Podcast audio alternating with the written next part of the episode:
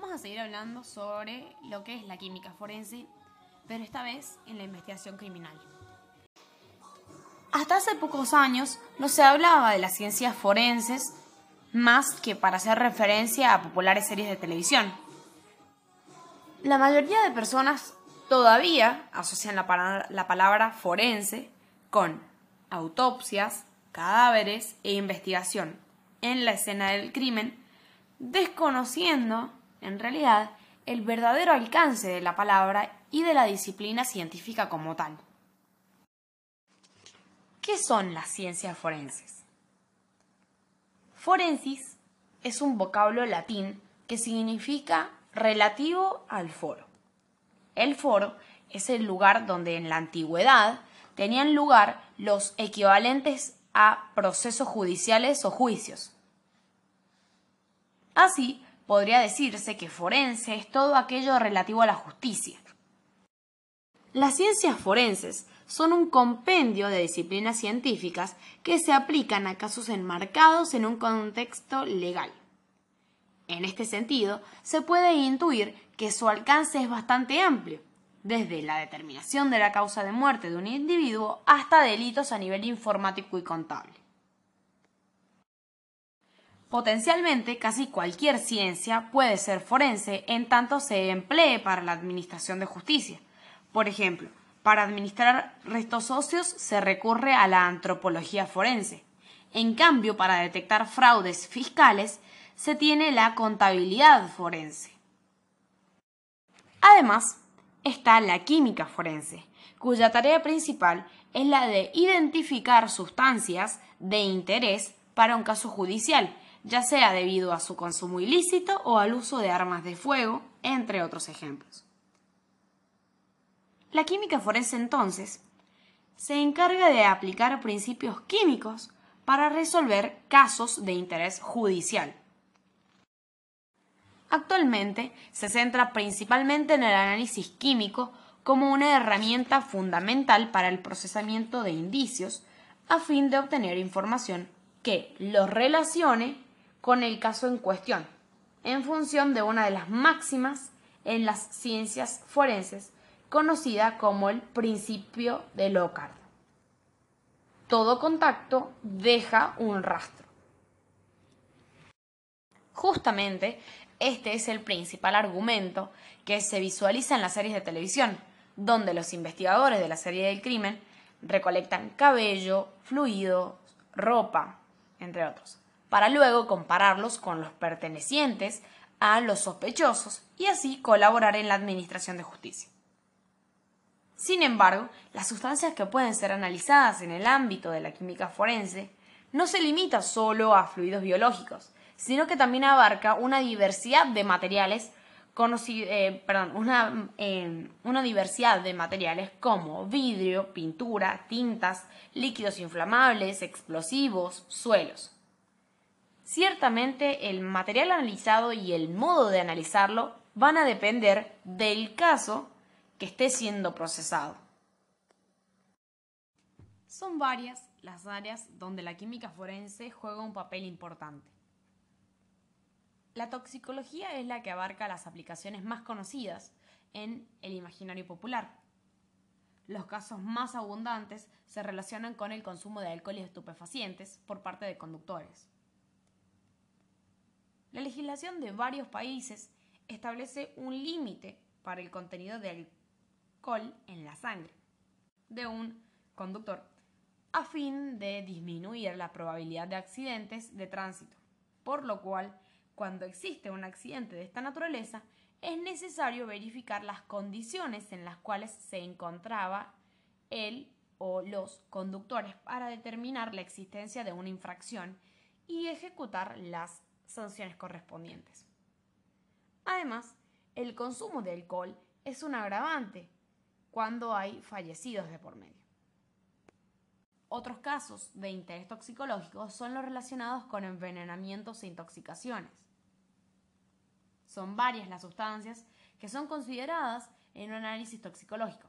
Drogas de abuso, analgésicos, betabloqueadores o betabloqueantes para el corazón, antidepresivos, entre otros.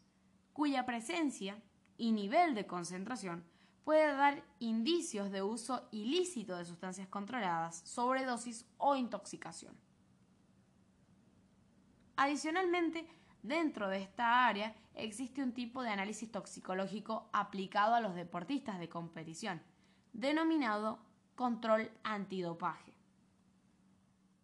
La Agencia Mundial Antidopaje, WADA, por sus siglas en inglés, WADA, ha establecido una lista de sustancias prohibidas y los protocolos para su monitoreo en eventos deportivos. Además, la química forense también interviene en el análisis de matrices no biológicas. Como parte de las investigaciones que involucran armas de fuego, se suelen analizar los residuos en la piel o ropa después de efectuar un disparo a fin de relacionarlos con el dispositivo de donde se originó. Este tipo de análisis resulta de especial ayuda en casos de homicidios. El residuo de un disparo está compuesto principalmente por ciertos metales, como lo son el plomo, el arsénico y el antimonio. De uso, eh, estos metales están, em, son usados comúnmente en las balas, sin embargo también existen municiones a base de sustancias orgánicas pero su uso es menos extensivo. Se puede intuir entonces la dificultad de la tarea en esta área. La muestra recolectada siempre está en una cantidad mínima y son varias las sustancias a identificar en lo posible sin destruirlas, ya que hay veces en las cuales es necesario volver a analizarlas. Gracias a los instrumentos disponibles en la actualidad, se puede llevar a cabo un análisis que cumple con estos requerimientos. Sin embargo, los resultados están sujetos a la habilidad y experiencia del químico forense, ya que la sola presencia de estas sustancias no indica necesariamente que se haya disparado un arma de fuego, sino que se requiere información suplementaria y un análisis crítico de los resultados para poder llegar a una observación concluyente. En ciertas ocasiones se provocan incendios, ya sea en viviendas o en almacenes, mediante el empleo de sustancias inflamables que permiten acelerar el proceso de combustión. Mediante un análisis químico forense de los indicios adecuados, se podría determinar la naturaleza accidental o provocada del incendio. Cuando se ha provocado un evento de esta naturaleza, una porción de las sustancias inflamables usadas, generalmente gasolina y derivados del petróleo, se absorben en ciertos materiales presentes en la escena y permanece sin combustionar, permitiendo así su detección. Los derivados del petróleo poseen diferencias apreciables al momento del análisis e incluso, bajo ciertas condiciones, es posible distinguir entre gasolina de distintas calidades y procedencias de la misma. El encontrar un acelerante o sustancia inflamable en el lugar del siniestro ayuda a establecer el lugar de origen del suceso y por ende permite la reconstrucción de los hechos. En las últimas décadas, el incremento del uso de explosivos en actos de terrorismo ha dado lugar a una nueva área de investigación en la química forense. Si bien se realizan análisis con indicios recolectados, después de una explosión para identificar las sustancias empleadas, actualmente hay una tendencia al desarrollo de sensores para habilitar la detección rápida de pequeñas cantidades de explosivos que pudieran ser transportadas por personas en aeropuertos o estaciones de tren.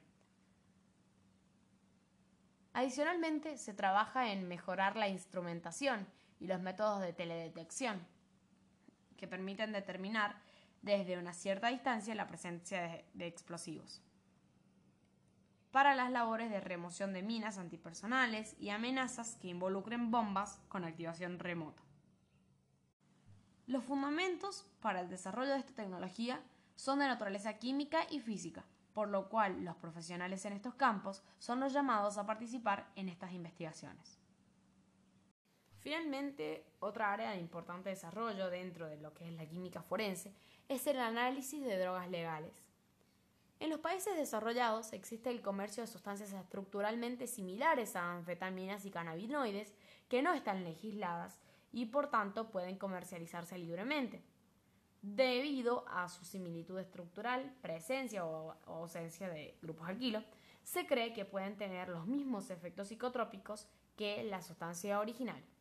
Sin embargo, no siempre sucede así e incluso se, ha llegado a reportar, se han llegado a reportar intoxicaciones y muertes.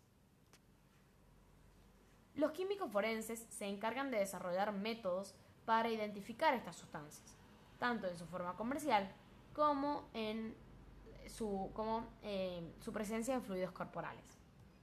Para esta última tarea se deben tomar en consideración los procesos metabólicos que suceden cuando la sustancia ingresa en el organismo. También se investiga sobre los mecanismos de acción de algunas de estas sustancias a fin de tener evidencia científica de sus potenciales peligros, con lo cual eventualmente se puede cambiar la legislación para que se incluyan a estas sustancias.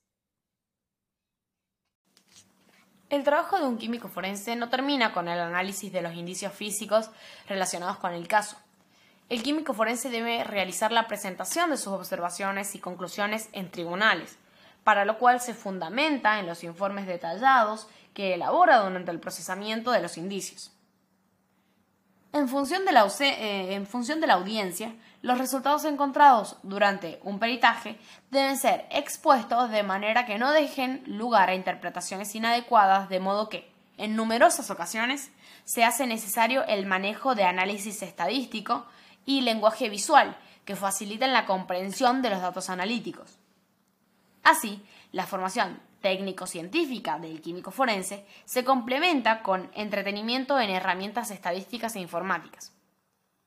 Es necesario que el químico sepa comunicarse con claridad y precisión, mediante un lenguaje accesible, ya que la mayoría de las personas en el entorno judicial tienen una comprensión básica de los principios científicos empleados en el laboratorio y de las limitaciones de los resultados de un análisis.